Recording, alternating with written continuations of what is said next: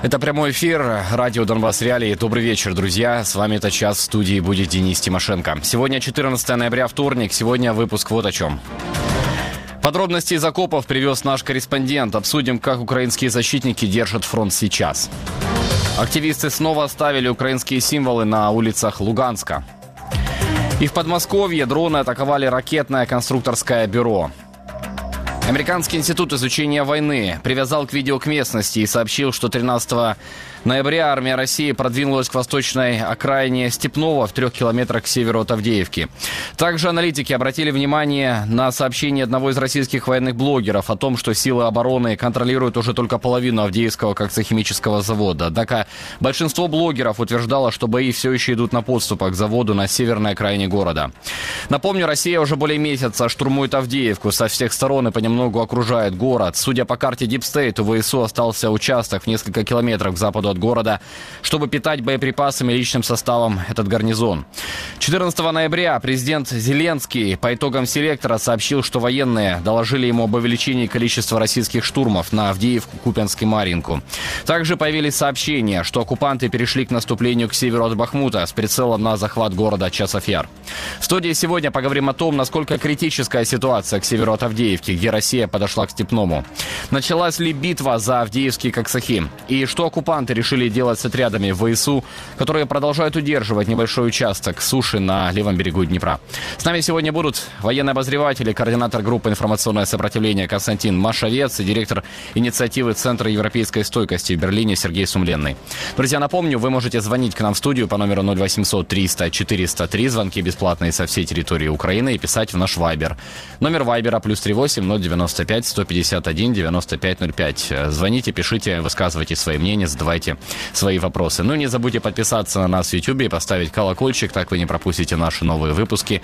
И будем признательны, если поставите лайк этому видео, где бы вы его не видели. Благодаря этому его посмотрит гораздо большее количество людей. Начало фронт. Бахмут. Продолжаются атаки российских войск на двух направлениях. На северо-западе на Ивановское на трассе Бахмут-Константиновка, на юге на Андреевку и Клещеевку. По данным Deep State, в прошлые сутки у агрессора было продвижение под Ягодным. Авиация РФ била возле Клещеевки, Константиновки, а также Спорного и Выемки по направлению к Северску. Западный край Донецка.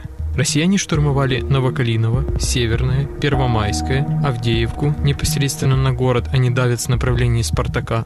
Повторили штурмы Новомихайловки и западной части Маринки. Ударом авиации подверглись Новобахмутовка, Авдеевка, Победа, Новомихайловка и Маринка. Лиман Кременная, Купинск. Здесь на протяжении суток российские войска штурмовали на многих участках. Синьковка, Петропавловка, Ивановка, Новоегоровка, Надия, и Торское. В Серебрянском лесничестве работала штурмовая авиация РФ.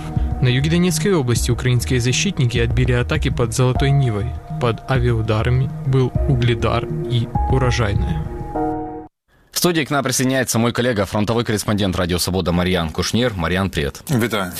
Марьян, ты за последние недели проехал несколько направлений фронта. Мы тут больше теоретизируем о них, да, строим такие графики, карты, поэтому давай несешь коррективы, возможно, если с чем-то согласен, не согласен, исходя из практики, из того, что видел на сам своими глазами на фронте. Давай начнем с Авдеевки, покажем нашей аудитории два свежих видео из телеграм-каналов. Первое – это российские атаки в Авдеевской промзоне. Это легендарное место, там, по сути, бои еще вели с 2014 года. В народе называется это место Промка. Именно здесь Авдеевку, я так понимаю, атакуют в лоб из Донецка. И вот на кадрах российской аэроразведки видны атаки Z-военкоры говорят, что это удары танками. Ну и второе видео посмотрим. Это атака россиянами железной дороги, которая отделяет их позиции от Авдеевского коксохимического завода. Агрессор здесь продвигается на село Степное, даже заходил в него. По данным Димстейт, вот так их порядки разбивают силы обороны Украины. Но вот только что мы слышали апдейт от Американского института изучения войны, что оккупанты подошли к восточной окраине от этого населенного пункта э, Степное. Прокомментирую, что мы сейчас видим. Насколько это более тяжелые атаки, чем происходили ну, на протяжении вот года-полтора во время повномасштабного вторження? Ну, в першу чергу, це не сильно там щось особливе, якщо дивитися ці кадри, тому що в першому кадрі по промці працював танк, а це відбувається по всій лінії фронту, коли виїжджає танк із закритої позиції наносить вогневе ураження. Що таке закрита позиція? Це коли танк е, напівмортерно виконує вогневе ураження там по координатах, які координу, які коригуються із безпілотника. Це нормальна практика, яку застосовували і збройні сили України. і Так само застосовує російська армія часто по тих чи інших ділянках, де може скупчуватися ті чи інші сили, або техніка, або можливо там стоїть умовний міномет чи СПГ. Тобто, це не є щось особливе. Я б не назвав це якоюсь атакою, бо атака це в класичному розумінні, коли йде бронетехніка за нею піхоти, і вони мають намір зайняти е, територію. Тож це більш... штурм, да? штурм. Mm -hmm. Да. Це більше нанесення вогневого ураження для того, щоб подавити або знешкодити е, чи піхоту, чи е, якісь вогневі засоби. З приводу другої частини, то власне власне там е, картина виглядає наступним чином: російська армія намагається перекидувати малими тактичними групами до якоїсь ділянки свою свою піхоту. Коли вони накопичуються на цій ділянці, вони починають розвивати наступальну операцію, розвивати якусь атаку. Атаку безпосередньо. На одній лінії, на двох лініях чи кількох лініях. Бо якщо взяти до уваги те, що відбувалося там умовно з 10 жовтня на Авдіївському напрямку, то там вони йшли класично по класиці, як пише книжка, залучаючи важку техніку, бронетехніку, там танки, БМП тощо під прикриттям артилерії, і тоді вже заходила піхота. Ну на підступах, звичайно, збройні сили України знищили дуже багато, дуже велику, неймовірну кількість техніки, яку навіть як мені сказали, бійці порахувати з дронів не можуть до кінця. Це кількасот одиниць за попередньою інформацією. Після чого вони перейшли вже в таку тактику, коли сама піхота потихеньку просувається, потихеньку лізе і знову ж таки е, має успіх. Чому цей успіх є? Попри те, що е, збройні сили України там тримають таку е, надійну лінію оборони, працюють над тим, аби відбивати атаку, не може не бути успіху, коли залучається така велика кількість особового складу. Попередньо там кілька бригад, це таке велике з'єднання, понад 40 тисяч чоловік чоловік е, намагаються просунутися і, е, і оточити Авдіївку. Коли така кількість людей йде на одну позицію, то відповідно є е, ну ну не може не бути успіху. Хто тоді проскочить, да? І закріпиться, попитається закріпитися. Хто хтось та й зайде. Знову ж таки, з того, що я зрозумів, російська армія в Авдіївці зрозуміла зрозуміла, що в лоб місто вони не візьмуть. І їм залишається єдине, що обходити. І географія якраз цього напрямку полягає в тому, що от кудою вони обходять через степове, там ідуть поля, і вони зможуть обійти взагалі Коксохім і полями вийти. Ну тобто в полях там є оці посадки ділянки, за які там можна десь чіплятися, а решта це відкрите відкритий простір. Воно з одного боку не вигідно, з іншого боку, вигідно тим, що великий обзор і можна Пройти ближче вже до цієї, скажімо так, асфальтованої дороги життя, яка йде з Авдіївки на Орлівку. До речі, ця дорога а, також вже обстрілюється, як і артилерією, так і з того, що ми побачили, виїжджаючи із Авдіївки за хвилин 15 до того, як ми проїхали ділянкою. Там fpv дрон наніс ураження автомобілю. Автомобіль вщен згорів. Про жертву мені невідомо. Ну з попередньої інформації загиблих не було. Однак е, російська армія все таки дістає є FPV-дронами. І от як хлопці, які їхали в автомобілі, вони так припустили, що ймовірно е, російська армія має хороші можливості ем, користуватися як і передачею ем, зв'язку для FPV-дрона, тобто це впливає на дальність, е, контролюючи оцей терекон, який біля Коксохіму, вони все таки вже там є. Хоча це цей терекон і під вогневим контролем збройних сил України, і під цілодобовим спостереженням збройних сил України, так чи інакше, це велика площина, і де десь та й впівішникам вдається е, пролізти. Тому е, росіяни поки що в російській армії е, в Авдіївці намагаються пролізти, оточити місто. Е, це відбувається повільно, але все таки тактичний успіх у них на цій ділянці є. Тим не менш, з того, що я побачив, Збройні сили України не шкодують снарядів, е, роблять все можливе для того, щоб стримувати е, цю піхоту і працюють навіть превентивно. Тобто, коли розуміють, де є точки, де накопичується особовий склад, туди наносять вогневе ураження для того, щоб мінімізувати е, цей ризик е, просування далі пехоты на позиции Збройных сил Украины. Марьяна, а если касательно вот этой трассы, о которой ты сейчас сказал, Авдеевка, Орлевка, да, которая уже простреливается, ты по ней ты заезжал в город, я так понимаю? Так. А, это единственная трасса? То есть, если она будет перерезана, то все? Я б сказав так, це єдина асфальтована дорога. Е, З того, що я знаю Авдіївку, з того, що я знаю е, цей населений пункт ще там з 16-17 років, е, неодноразово навіть е, скорочували дорогу. Ну, Просто хто не розуміє, ця дорога раніше до 2019 року була дуже сильно е, умовно вбита. Ну тобто по ній їхати автомобілем було дуже незручно і часто зрізали цю дорогу польовими дорогами. Так польових доріг там дуже багато. А я впевнений, що є різні шляхи для того, аби постачати провізію і боєкомплект в Авдіївку для тих угруповань військ, які там є. Але знову ж таки. А, Це вже питання до військових. А Я їхав лише по тій трасі, яка є загальновідома, і вона наразі м, доволі небезпечна. Многие военные эксперты говорят о том, что впереди, возможно, битва за Авдеевский Коксахим. Ты вот допускаешь, что не могут и обойти этот Авдеевский Коксахим, но все-таки придется же его брать, даже если э, каким-то образом будет там полуокружение этот Коксахим. Насколько это, с твоей точки зрения, мощный плацдарм, ну, чтобы там вот э, продолжать держаться, как на Азовстале, возможно? Ну я б не сказав, що це плацдарм, але я б назвав це скоріше хорошою фортифікаційною спорудою, яка дозволить оборонятися. А, тому що ну давайте говорити про те, що там є домені печі, і їх ні одна авіабомба не візьме. Попри те, що російська армія, навіть коли ми були там, бачили з дрона, російська армія обстрілювала артилерію безпосередньо Коксухім. А, але треба розуміти, що там є це ж велике промислове міні-містечко, в якому дуже багато різних підвалів, укриттів і так далі і різних таких міцних споруд, е, де може триматися оборона. Е, Так чи інакше. е, Ну, треба говорити про те, що в російській армії вміють воювати, і вони все таки бачать поле бою. Про це говорять і українські військові, що російська армія це не такий противник, як його описують. е, ем, е, Часто демонізують, говорять, що це там умовно люди далекі. Це люди, які вміють воювати. Це військові розуміють прекрасно, це передбачають, і очевидно, що е, з тактичної точки зору краще обійти і не брати в лоба Коксухім. А попри те, що туди просуваються війська, намагаються підходити до паркану, намагаються м, заходити, але основний удар у них іде на північний захід, тобто в обхід е, міста і того ж самого Коксухіма.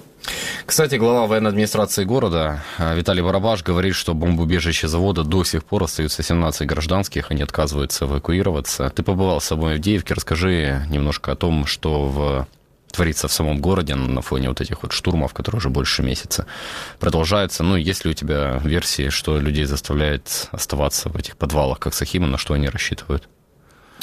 Для мене феномен на сьогоднішній день, попри по- дво- фактично два роки повномасштабної війни, і в принципі з 2014 року Авдіївка є прифронтовим населеним пунктом. Для мене це феномен, а, як люди а, просто витримують і залишаються в місті, яке, в якому щохвилини падає снаряд. Тобто в людей є можливість виїхати. Ну, Оскільки дорога ще все-таки вільна, туди заїжджають волонтери, туди заїжджають поліцейські білі янголи, які займаються евакуацією цивільного населення в Донецькій області, і пропонують людям виїхати. Вони відмовляються з тих е, з тими людьми, з якими ми спілкувалися. Вони говорять про те, що є страх, якийсь, є якісь свої незрозумілі речі, чому вони не можуть виїхати, як вони будуть далі. Давайте роз- говорити про те, що там залишається чимало людей похилого віку, люди, які е, не завжди готові залишити свій дім. І фрази, якою на яку якою мені відповіли на це запитання, це м, де народився, там пригодився. Тобто вони готові померти в своїх квартирах, але в своїх вдома, але померти там. А, Попри те, що місто поруйноване вщент, жодного вцілілого дому. Жодного. Деякі будинки дев'ятиповерхові чи 14-поверхова, ота одна будівля. Е, там по цілі під'їзні прольоти складені від е, влучання авіаснарядів. Е, щодня, щохвилини, там все вибухає. І я запитував людей: ну вам не страшно? Тут сидіти, а зараз прилетить снаряд. Люди говорять: от ми от, от тут сидимо, трусимося, нам отак от страшно але ми залишаємося. Чому так знову ж таки побудує версія, що є люди, які чекають е, руський мір, є люди, які ну просто не мають куди дітися, і ну самі розумієте, я думаю, глядачі чудово розуміють, що люди похилого віку це не ті люди, які е, готові тут і зараз зірватися і змінити своє життя. Це люди, які вже звикли до того, що є.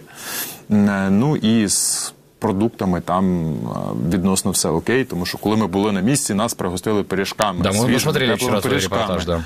А я запитував, ну а що з харчуванням? Нам кажуть, все є, все окей. Тобто волонтери привозять, допомагають, е, і людей забезпечують гуманітарною допомогою, і вони якимось чином проживають. Є пічки палять е, пічки дровами, дрова збирають на вулиці від тих дерев, які е, попадали від е, вибухів, від снарядів, які поруч розривалися. Пиляють, обігріваються, живуть. Їх там понад півтора тисячі наразі в самій Авдіївці. Питання, коли це буде відбуватися, як із Вогледаром, де дуже багато людей евакуювалося. Хоча в Вогледарі та сама історія, теж залишаються люди проживати в підвалах. Уже не ну рахуйте з 2022 е, року місто під сильним вогневим ураженням російської армії, і люди там проживають. Так само в Авдіївці, я думаю, будуть залишатися. Така сама історія була в Бахмуті, коли е, так чи інакше місто майже знищене до фундаменту, а люди все ще залишалися в. Э, Бахмуте. Да, ну действительно, это феномен, как ты правильно сказал, да, как люди реагируют на то, что уничтожают их город. Ну и давай немножко о Бахмуте поговорим. Там активизация началась у россиян к северу от города. Они там якобы рвутся на Часов Яр. Такой вывод сделали про аналитики проекта Deep State. Ну и Клещиевка. Там тоже контратаки российской армии стали мощнее. Это юг от города, и там э, большие как бы отвоеванные территории э, вооруженными силами Украины. И железная дорога вот была таким э, линией соприкосновения в последнее время. Были сообщения, что ВСУ уже и преодолели эту железную дорогу. С, вашей, э, с твоей точки зрения, может ли в таких условиях продолжаться контратаки украинские к югу от Бахмута, то есть попытки преодолеть вот эту железную дорогу? Насколько там угрожающая ситуация вообще? Ну, я б назвав це взагалі точковими боями, оскільки м- е, в цих напрямках, в цих ділянках, то в принципі зараз на лінії фронту бої відбуваються за посадки. Ну тобто посадка 100 метрів і за нею воюють. Вона сьогодні під контролем збройних сил України, завтра під контролем російської армії, і вона так передається з рук в руки. А тому, що це для когось покращення тактичного становища, для когось це можливість відтягнути сили та засоби, і це все є такі от внутрішні маневри. Про те, чи зможе російська армія зробити якісь більші рухи на цій ділянці, поки що складно говорити, оскільки е, знову ж таки повернувшись до Авдіївки, там сконцентровані великі сили. І можливо, е, це лише припускаю. Про це навіть не спілкувалися з військовими. Бо коли ми, до речі, перебували там в районі Кліщівки, е, то ситуація там склалася наступним чином: е, російські. Війська контролюють, як і українські, повітряний простір, ну тобто небо з неба, все, що навколо відбувається, 24 на 7. Також вони застосовують як і зсу скиди з дронів. Також вони застосовують fpv дрони. Також вони не дозволяють ем, збройним силам України налагодити 100% логістику до переднього краю, е, контролюючи це е, там артснарядами і мінометами. Як це роблять збройні сили України? Це така позиційна фактично війна, де війна відбувається ці атаки малими групами за якусь посадку. І мені здається, що все таки от такі наступальні дії, чи можливо якісь рухи під Бахмут, Бахмутом. Це більше відволікання уваги або розтягування сил та засобів, в тому числі і снарядів, які в збройні сили України нагадаю завжди зсу потребують їх. Чим більше, тим краще. Тож е, це можливо відтягування цих сил та засобів е, і підрозділів, які приїжджають на підмогу. Е, Як і на Куп'янському напрямку, така ж сама історія, тому що з того, що я зрозумів, от я був на Лиманському напрямку, це вже як частина Креміної, оцього угруповання, яке рухається в бік Куп'янська. Там теж відбуваються такі от заходи груп штурм З, штурм В, далі якісь кадрові війська ззаді стоять. Все це це відбувається хаотично, тобто штурмують, відходять, штурмують, відходять, обстрілюють, наносять авіаудари, штурмують, відходять. Там на цьому місці військові принаймні пояснили, що це взагалі полігон. Тобто для російської армії це полігон, де вони навчають е, молодший командний склад е, е, боям. Вони обстрілюють свою піхоту, а далі їх відправляють на більш важливі ділянки: чи то Авдіївка, чи то можливо Бахмут, чи то можливо навіть на запорізький напрямок. Тож там є ця підготовка. Поки що візуально все виглядає так, що один із основних ударів російської армії, на якому вони сконцентрувалися, це є це один із так. Це є Авдіївка, де вони кинули дуже велику кількість людей, і, мабуть, ці втрати, які вони понесли, це колосальні втрати, Плюс колосальні втрати в техніці, не дозволяють їм зупинитися рейтингово. Тобто рейтинг е, для них важливий. Що от ми там спробували, нам не вийшло, ми понесли втрати. І і нам треба все-таки добити до кінця. О, дивіться, ми взяли Авдіївку. Важкими силами, але взяли Авдіївку. Як це було з Бахмутом, де поклали не одну тисячу людей а для того, щоб е, зруйнувати місто, захопити. От так само Авдіївку. Зруйнують місто чи захоплять, чи ні, це питання, але уже на сьогоднішній день, за місяць часу, е, вони дуже дуже великі втрати понесли. І як казав військовий з національної гвардії з підрозділу Омега е, в Україні, навіть якщо б було 140 мільйонів. Україна так би не воювала. Понесши такі втрати, Україна б давно зупинилася. Російська армія не зупиняється. втраты и цена людского життя там на нулю. Очень интересная трактовка вот этого э, участка фронта Лиман Кременная Купинск как полигон, да, вот впервые слышим, действительно выглядит э, достаточно правдоподобно. Марьян, спасибо тебе большое за сегодня и за твои репортажи. Марьян Кушнир, фронтовой корреспондент Радио Свобода, был нашим гостем. Мы идем дальше. На улицах Луганска снова появилась проукраинская символика. Фото опубликовали э, телеграм-канал «Схидный». Его ведет бывший житель Кадиевки э, до переименования Стаханов, боец э, сил специальных операций.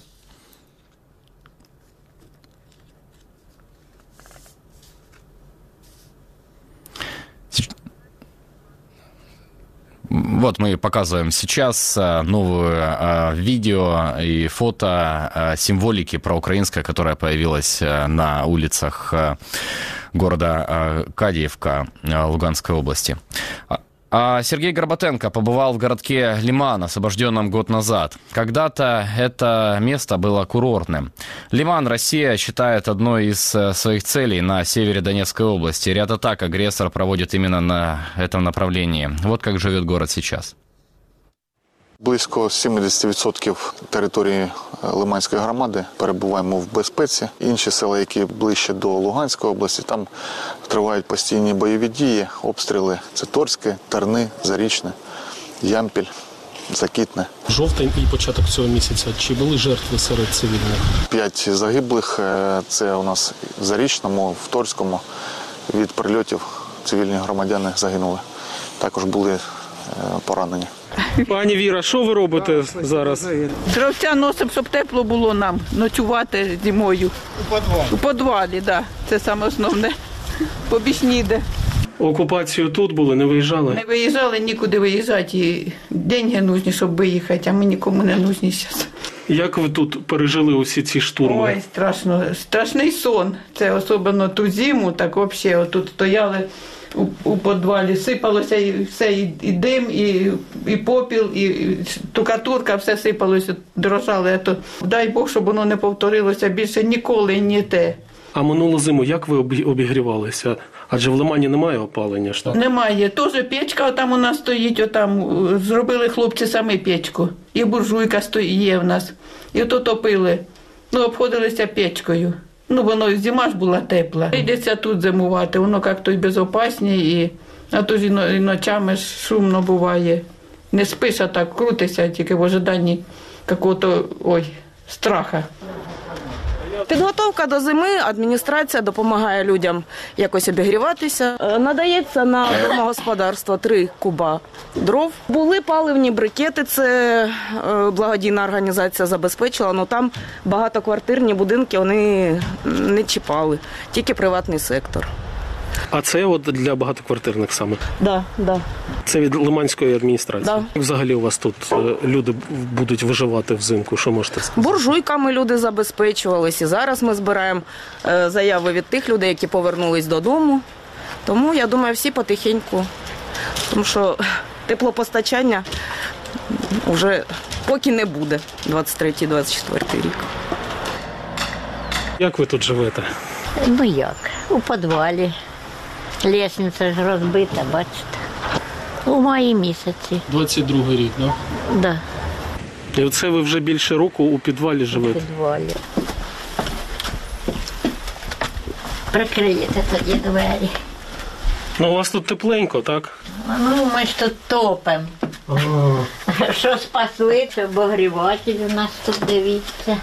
А де ви спите, можете показати? Аж ось ложе моє. Отдихаю. А вам пропонували виїхати, може евакуюватися? Ну куди? Куди я поїду? Менша сестра уїхала в Польщу зі своїм сімейством. А я куди поїду? А до неї ні. Ні, не хочу туди. Ви в хаті були, коли прилетіло? Ось отут спала я. І що сталося? І що, все це повибивало, а ці двері наділися мені на голову. І я думаю, що воно таке. Той стало ногами мотилять із дверей не вилізу, а фонарик під подушкою. Ну, присвітила стекла повно. І давай тікати в підвал. А зимувати, як думаєте? Оце ж топить буду і електрикою. Ну від неї тепло нормально, Та дуже жарко, понімаєте? Очень даже жарко. але ж ви сама топите, важко, мабуть. Важко.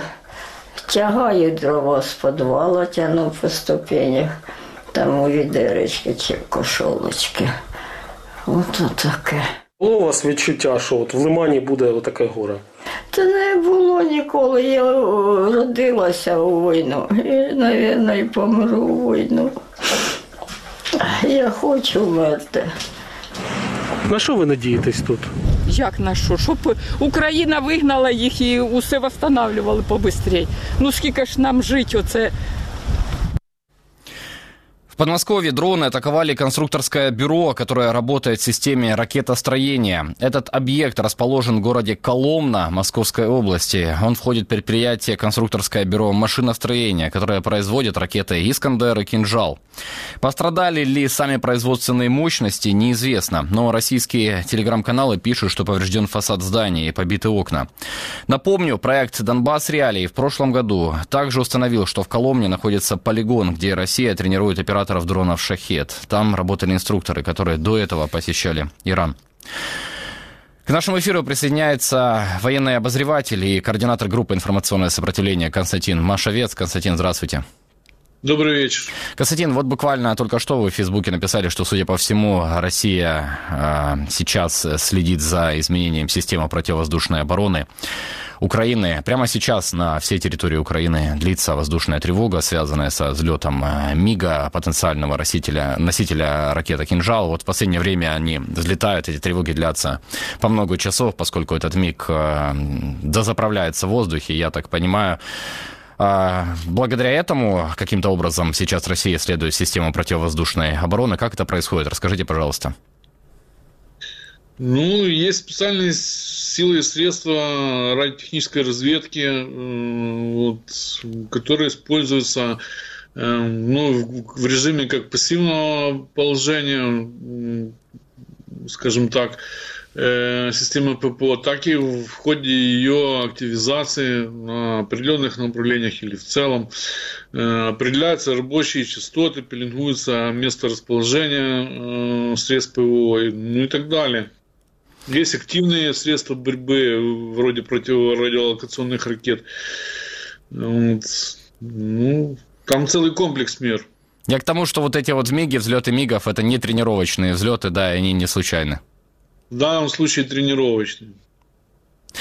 А, давайте немножко о состоянии дела на фронте. Вы очень детально обычно э, рассказываете о том, что происходит э, сейчас на фронтах. Давайте сейчас немножко расскажем об Авдеевке. Американский институт изучения войны там верифицировал видео и констатировал, что агрессор подошел к окраинам э, Степного, это вот поселок к северу. Степовое, вот, Степового. Да. Да, он пересек линию железнодорожной дороги, которая ведет там с Коксахима Авдеевского в э, северо-западном направлении. Вот. Но ну, они одновременно продвинулись э, немного там и в сторону самого Коксахима. Вот. Там оперирует э, оперативно-тактическая группировка российская, она достаточно э, мощная, там 114-я мотострелковая бригада, 21-я 15-я, целый набор мотострелковых полков, территориальных войск, э, стрелковых мотострелковых батальонов. Вот, э, то есть, э, ну, противник пытается реализовать свой замысел по окружению Авдеевского района обороны, ну, действуя активно как с севера, так и с юга. Что дает России вот это пересечение железнодорожного полотна, о котором вы сейчас говорите на Коксахим? Ну, тактические выгоды определенные на данном направлении. А, ну, то есть отрезать как Сахим а, от э, остальной территории. Можете немножко рассказать, в чем а, заключается тактическая выгода буквально на этом участке фронта? Ну, они пытаются по двум основным направлениям, там, участкам действовать. Собственно, от Терекона на сам Коксахим и через Степовое на Бердычи. Но главное, главное стремление выйти на рубеж э, Ор, ор, ор, Орливка. Орливка, да, Ласточкина. Вот, это, это не с севера пытаются туда пробиться. Это, это тылы Авдеевского района обороны. Ну, сам замысел ну, состоит в том, чтобы или окружить район обороны в Авдеевке, или под, заставить э, передовые подразделения ЗСУ ВСУ э, отступить из этого района обороны под угрозой э, окружения. Вот. Ну, с юга действуют основные силы первого армейского корпуса 8 армии, а с севера вот они притащили сюда соединение второй гвардейской армии с лиманского направления. Ну и вот пытаются реализовать этот замысел. Вот. Ну, естественно, штурмовать как Сахимим не хочется, они его пытаются обойти севернее, вот рвутся как раз на Степовое туда, вот, через железную дорогу. Э, ну, по моим сведениям, насколько я знаю, они подошли к восточной окраине, там по ним было нанесено огневое поражение э, средствами огневыми передовых подразделений ВСУ, и они немного отошли, но они уже находятся за железной дорогой. Я так понимаю, ну, вот мы сейчас говорили с моим коллегой Марианом Кушнером, а, там а, цель такая простая, отрезать э, единственную асфальтированную дорогу, которая ведет в Авдеевку, Она Авдеевка, через Орливка. Через Орливку, да, идет. Э, ну, я же об этом и говорю, что выйти на тыловые районы, ну, ее можно не обязательно физически перерезать, тут выйти, э, чтобы они вышли. Они могут ее поставить под плотный огневой контроль, вот. Ну, для этого им надо туда продвинуться на дистанцию эффективного ведения огня ну, пытаются. Вот у вас на карте обозначено там, синим круж, кругом э, ситуация, там, где они подошли к Аксахиму. Они сейчас пытаются обстреливать Аксахим, ведут по нему огонь там интенсивный. Вот. Э, то есть есть два варианта. Вот э, если по карте, вашей карте посмотреть, вот со стороны Красногоревки э, прорваться степное Бердычи и с севера вот действовать там через Семеновку или в сторону Орливки. Вот. А есть короче, корот, короткий путь через Коксахим, собственно. Вот. Но прорваться через Коксахим, ну это же не Азов-сталь. Это будет намного труднее и затратнее. А почему? Чем отличаются вот эти два объекта? Российское командование э, перед дилеммой стоит, ну, решает, где основные силы сконцентрировать. А почему э, Коксахим не Азовсталь? В чем э, отличие принципиальное? Ну, там у них общего только характер застройки территории. Э, это плотная промышленная застройка. Вот, вести там атакующие штурмовые действия достаточно сложно наступающим войскам противника. Вот. А в остальном, ну, э, во-первых, э, эта территория, она не изолирована, не окружена войсками противника, как было на Зустале. То есть они не могут выбирать там направление Э, момент э, и концентрацию силы и средств проводить в свободном режиме, так скажем. Это первое. Во-вторых, э, как вы помните, Завсталь равняли артиллерии и авиации, там, как говорят военные, в щебень. Э, снося с позиции э, оборонять было достаточно сложно. Вот. Э, на Авдеевском Коксахиме реализовать это, это противнику будет намного труднее, потому что там артиллерия украинская ведет достаточно эффективную контрбатарейную борьбу. Вот. Войсковая ПВО там не подавлена, тоже действует. Противник потерял там за несколько недель, по-моему, 6 или 7 штурмовиков типа Су-25. Вот, э, то есть, э, ну, это совершенно разные вещи. Там придется брать каждую трансформаторную будку, сарай или там еще что-нибудь с э, потерями значительными противнику. Но этот путь через Коксахим, он короче, естественно.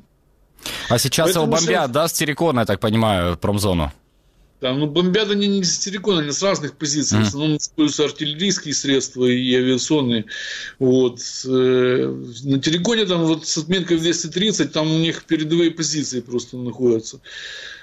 Э, ну вот я же говорю, дилемму надо э, решить. Или с, с севера обходить, то есть это пытаться прорваться через степовое Бердычи, или потом заворачивать, еще спускаться вниз, или напрямую через Коксахим. Но дело в том, что э, тут э, определенные сложности для украинского командования есть. Потому что противник активно действует и с юга. Там в сторону девятого квартала западной окраины э, Авдеевки пытается на, на тоненькие, на северные наступать с водяного, с рубежа водяной опытной. Ну, это, это, это определенным образом усложняет да, и плюс противник же создал там перевес в силах и средствах. Константин, а сколько осталось сейчас расстояние до трассы, ну вот, Степового? Не знаю, да? не, мерил, не знаю, не мерил. А если э, она, ну, к ней, по крайней мере, будет взят оккупантами эффективный огневой контроль этой трассой, э, что тогда? Это тогда, ну, вопрос о выходе украинского гарнизона будет стоять, или там ну, есть этот, альтернативные дороги, это, не Да, этот, этот вопрос постепенно, скажем так, э, набуває українську Приобретает значение, да, больше да, все. Приобретает, приобретает актуальности все больше. Вот, э, в связи с тем, что полностью вытормозить ударные группировки не получается, но темпы и объемы на, э, э наступления российского, они сейчас ну, характеризуются, их можно характеризовать как тактического уровня, но они постепенно все равно ползут. То есть полностью вытормозить их пока не удается. Вот, э, ну, если они поставят под э, огневой контроль эту коммуникацию через Орловку, но это, конечно, полностью не прекратит материально-техническое обеспечение, но достаточно э, в значительной степени усложнит. Насколько велики потери сейчас, э, большие потери несет российская армия при этих штурмах и техники личного состава? Ну, вот главнокомандующий ВСУ генерал Залужный недавно озвучил э, порядок цифр, там речь идет о 10 тысячах э, э, военнослужащих российских, которые там ну, это включает все, это безвозвратные, санитарные, пленные там, и все остальное. Вот. Ну и 100 танков, вот, и значительное количество боевых бронированных машин, артиллерийских систем. Ну, противник фактически, да, ну, значительные потери несет, но тем не менее продолжает продвигаться на тактическом уровне. Хасатин, вы сказали о том, что вот на Авдеевском направлении большая и мощная группировка сейчас российская сосредоточена, в то же время она несет потери. Откуда пополнение? Это с э, Лимано-Купенска-Кременной вот этой оси туда перебрасываются войска? Они, они разные используют. Там, значит, еще задействованы основные силы первого АК армейского, но э, они не полностью, они постепенно там подтягивают, там еще есть не задействованные. Там же оперируют э, соединения, практически вся вторая гвардейская армия введена в бой вот там уже появилась 55-я бригада 41-й армии, она там действовала по направлению Водяны Нетайлова, там пыталась это, ну, в обеспечении э, наступать. Э, появились э, части 90-й танковой дивизии, окружного подчинения соединения танкового Центрального военного округа. То есть они постепенно туда подтягивают, но дело в том, что ну, сколько бы у них не было этих формирований, они в, разно, в разной степени боеготовности, боеспособности обладают. Вот. То есть, когда мы там читаем, например, там, бригада, полк, э, ну, э, они не всегда, скажем так, в подавляющем количестве случаев не соответствуют названию. То есть, например, если э, мы говорим о бригаде, то э, впереди она может действовать одним усиленным батальоном. То есть ну, тут явно речь идет не о, соединении, о бригаде э, полнокровной. Вот есть, конечно, у них и полнокровные соединения. Они провели э, до начала э, Авдеевской наступательной операции, провели э, достаточно плотное такое доукомплектование и восстановление боес, уровня боеспособности своих э, частей соединения на этом направлении. Вот. Но я же говорю, э, потери потери, еще раз потери, чем э, дольше они ползут, тем эти потери в объемах увеличиваются. Нельзя э, воспринимать это как, э, скажем так, э, бесконечный процесс, что у них там как бы это, э, как в компьютерной игре, это бесконечные патроны или там в данном случае силы и средства. Вот, э, то есть это имеет какие-то пределы. Противнику приходится вести, например, э, сейчас активные действия на Купинском направлении. Э, южнее Бахмута они там активные контратаки проводят, в то же время обороняются на Токматском направлении. Там сейчас события в районе на Крымско-Таврийском направлении происходят на левом берегу Днепра. То есть им надо как-то распределять силы. Они у них не бесконечны. Но это скажем так, э, может там каких-то отдельных э, касаться видов, типа людских ресурсов, например, у них там могут быть там значительное превосходство. А, например, по ОВТ ну, ситуация у них достаточно сложная в этом отношении. Ну вот приводит э, проект Deep State оценку вот вашей группы информационное сопротивление, что по состоянию на конец октября оккупанты сосредоточили 442 тысячи личного состава на территории Украины. Ну, а ГУР озвучивал в э, сентябре цифру 420 тысяч. И это уже после двух недель вот штурмов Авдеевки. Там не только не уменьшается оккупационный контингент, а еще и увеличивается. Да, я так понимаю, там все очень налажено в России сейчас. Да, они же продолжали скрытую мобилизацию, то, что, ну, части, то, то, что мы называли частичной мобилизацией, объявленной Путиным. Вот, то есть постепенно подтягивали. Часть э, своих людских ресурсов, они э, э, выводили в состав так называемых стратегических резервов, там, новых формирований, пытались э, проводить полноценную боевую подготовку, там, боевое слаживание частей соединений вот, формировали. Э, ну и был резерв такой, скажем так, маршевого пополнения, который они там восстанавливают. Э, вопрос в том, что э, до какого предела у них это, этот, этот ресурс позволит им вести борьбу за стратегическую инициативу.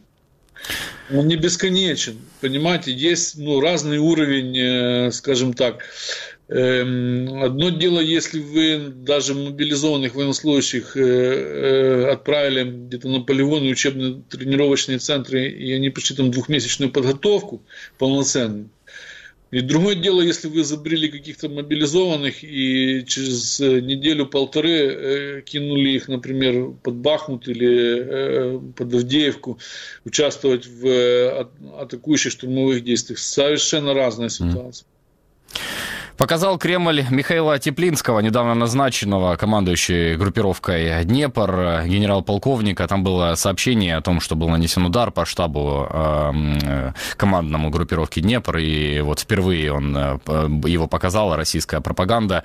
Ну, там многие обсуждают, что якобы вот э, не очень хорошо выглядит командующий, но тем не менее. Ну и на этом фоне ВСУ продолжает удерживать небольшой участок суши на левом берегу Днепра. На вас вот Константин даже ссылается Американский институт изучения войны на ваш анализ. Расскажите нам вкратце, что там сейчас происходит. Вы последний раз сообщали, что была перерезана а, дорога прибрежная. Как это усложнило там ситуацию у оккупантов? Ну и там дальше до ракадной дороги ВСУ могут дальше идти.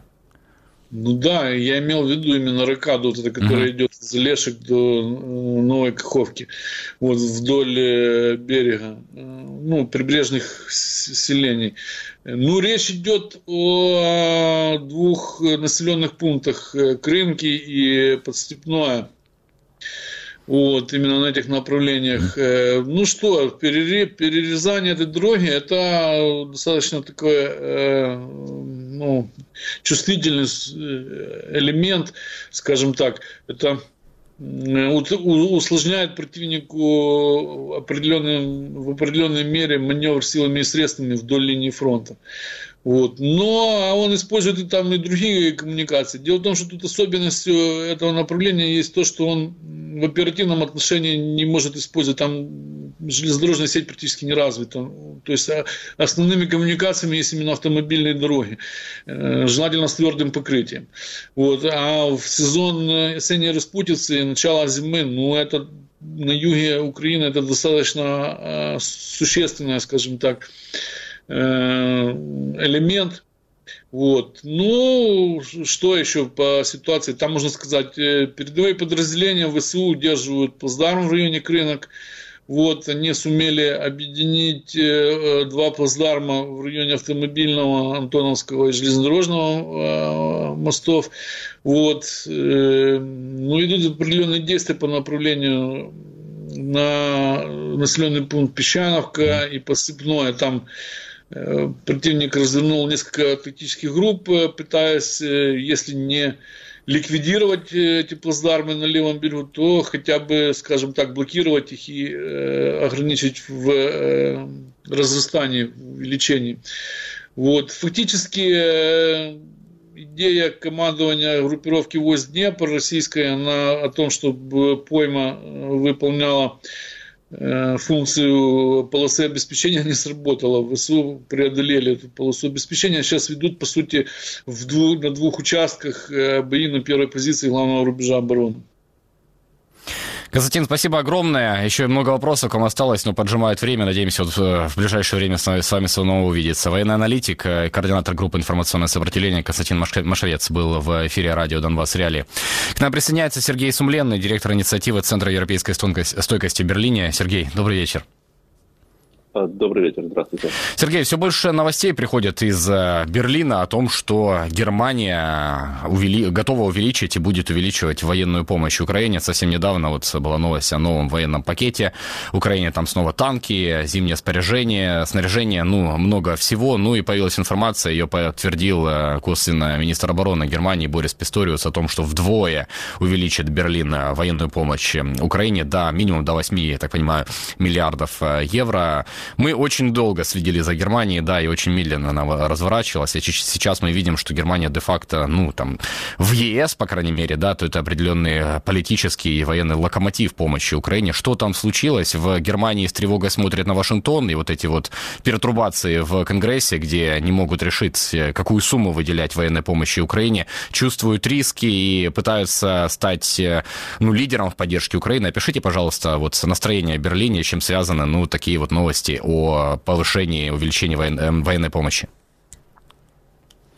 Да, вы правы. То есть действительно а, очевидно, что одним из э, факторов увеличения объема военной помощи со стороны Германии является э, вот, желание закрыть вот эту дыру, которая а, возникает из-за а, из-за того, что Соединенные Штаты э, пробуксовывают с военной помощью и значительная часть военной поддержки, которая шла в Украину, она шла из Соединенных Штатов, вот эта часть не идет. Больше из-за вот, задержек с законодательным оформлением этой помощи.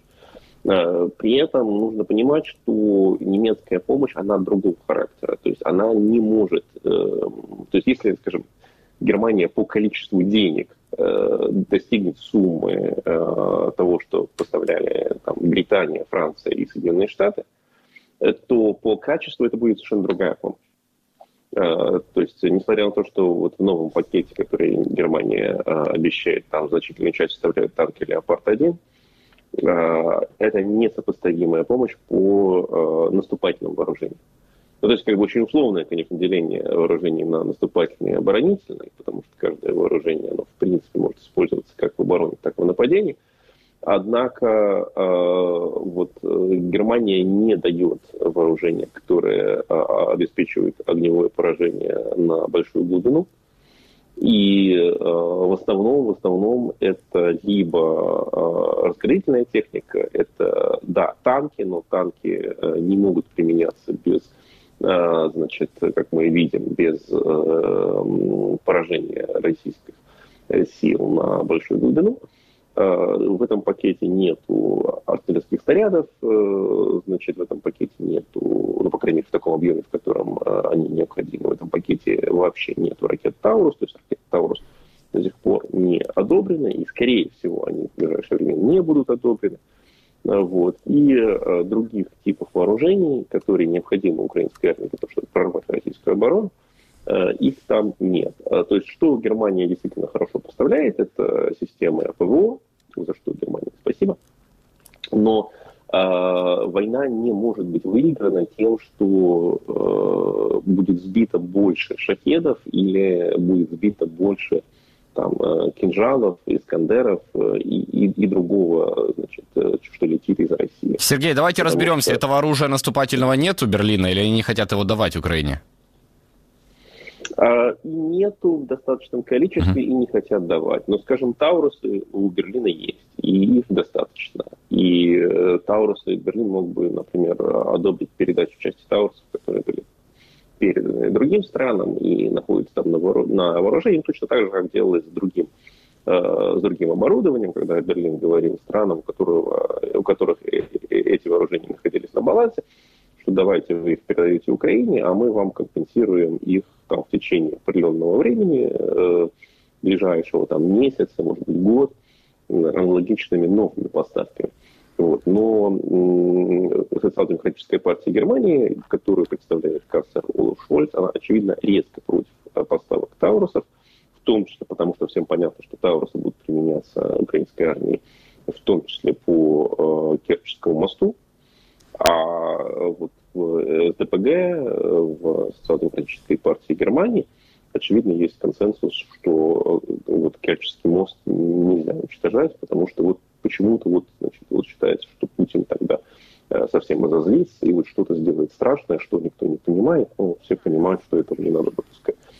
Э, ну и, соответственно, что касается других типов вооружений, ну, скажем, там, а, артиллерийских систем, а, то их не так много, но они могут, могли бы быть переданы. А самое главное, что Европа и Германия, в первую очередь, не э, увеличили, как обещали, объем вооружений боеприпасов, в первую очередь артиллерийских. И вот тут э, встает, э, встаем мы перед серьезным вопросом, что будет, если, например, США вообще перестанут э, передавать артиллерийские и прочие боеприпасы? Европа одна не в состоянии будет обеспечить Украину э, тем количеством боеприпасов для артиллерии, которые Украине необходимы.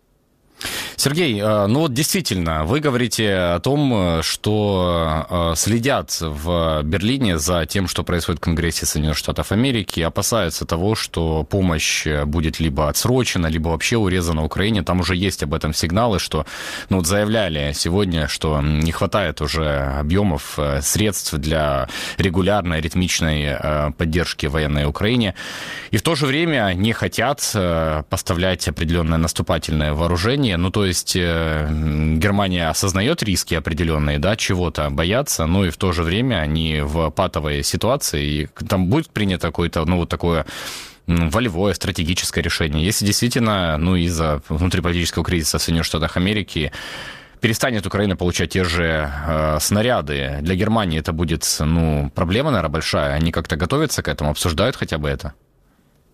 Ну, для Германии, разумеется, будет большая проблема. Э, но я не думаю, что нынешнее правительство всерьез э, это понимает и всерьез э, готово действительными шагами противодействовать этому вызову. Ну, то есть нынешнее правительство – это коалиция трех партий. Социал-демократы с канцлером во главе и министром обороны. Это зеленые и это свободные демократы, либеральная партия.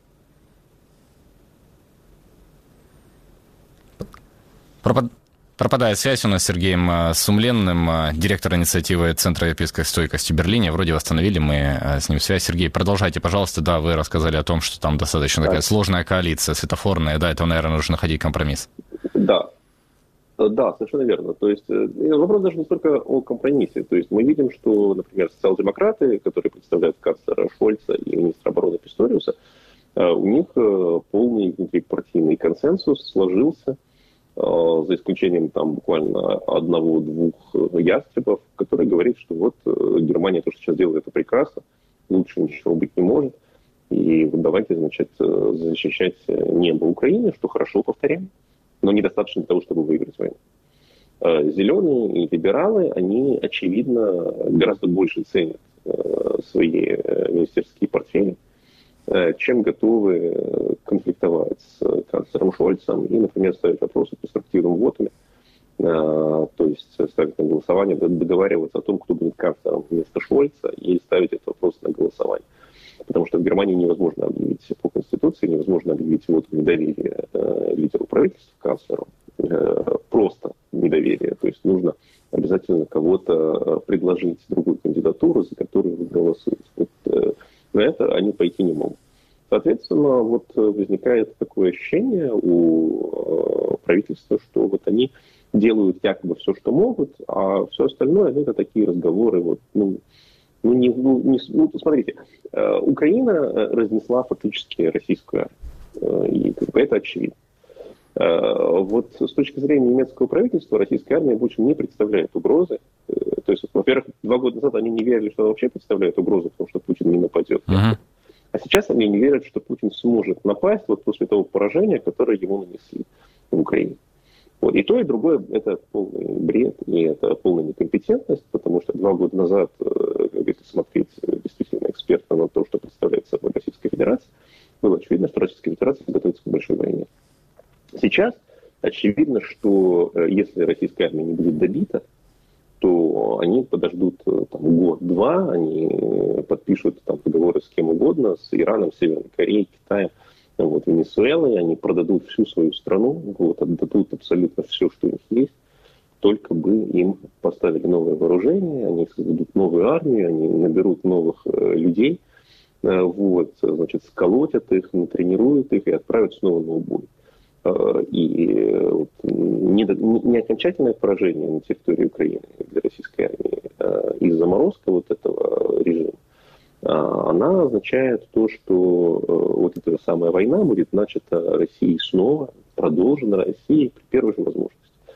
И вот если это случится там, в 2024 году, условно говоря, или там в 26-м году, в 25-м, э, в ситуации, если э, еще, не дай боже, будет заморожена какая-то вот линия фронта, то есть Украина будет ослаблена, Украина будет политически э, предана, э, значит, а Россия почувствует, что вот она что-то получила, то это все будет гораздо сильнее. И если это все случится, то в 25-26 году не будет э, такой вот мотивированной Э, Украины с такими э, замечательными э, вооруженными силами, которые выполняют всю работу для всего блока НАТО и держат эту российскую армию. То есть неготовность, неготовность немецкого правительства в том числе оказать Украине всю поддержку, которая возможна. То есть, с моей точки зрения, можно просто передать все вооружение Бундесвера, потому что Бундесвер все равно не боеспособная армия. Можно просто передать все вооружение Бундесвера Украине, и эффект будет лучше для стабильности и для безопасности Германии. Но ничего подобного сделано не будет. Сергей, у нас с вами осталась буквально одна минутка. Шольц не просто так, наверное, принимает такие решения. Там были соцопросы в Германии, и само население Федеративной Республики, оно ну, разделяет взгляды Шольца. Я правильно понимаю? Какая там сейчас динамика? Ну, э, Шольц э, никогда не, э, никогда не останавливался перед тем, чтобы принимать решения, которые очевидно противоречат и мнению парламента, и мнению населения. Шольц не давал Украине тяжелого вооружения, несмотря на вотум Бундестага, где практически там 100%, 99 с чем-то процентов депутатов правящей коалиции и оппозиции демократической – Э, выступили за то, чтобы давать это вооружение, mm-hmm. а там, кстати, опрос населения, там 70 с лишним процентов тоже за это выступали. Mm-hmm. Вот Шольц все равно блокировал эти посты. Вот. А, то есть позиция Шольца, она не Никак не коррелируется, да, я, я вас услышал. Спасибо большое, Сергей. Спасибо большое, что нашли время с нами пообщаться. Сергей Сумленный с нами был. А, директор инициативы Центра европейской стойкости в Берлине. Ну вот, э, мы сейчас слышали мнение Сергея о том, что, в принципе, Берлин не готов перенять на себя роль э, главного такого локомотива военной помощи Украине в случае, э, если действительно Америка ну, вот, завязнет в этом политическом кризисе, в котором она сейчас находится, из-за которого блокируются очередные пакеты военной помощи Украине. А, наш сегодняшний выпуск заканчивается. Друзья, спасибо, что были с нами. Денис Тимошенко работал для вас в студии. Как обычно, больше можете найти в интернете на сайте украинской украинской службы радио Свобода, радио Свобода Орг во вкладке Донбасс во всех популярных социальных сетях. Подписывайтесь на нас в этих социальных сетях и в YouTube поставьте колокольчик, так вы не пропустите наши новые выпуски, выпуски проектов наших коллег. Ну и ставьте лайк этому видео, если хотите нас поблагодарить, где бы вы его не смотрели. Удачи, до завтра! Это было радио «Донбасс Реалии».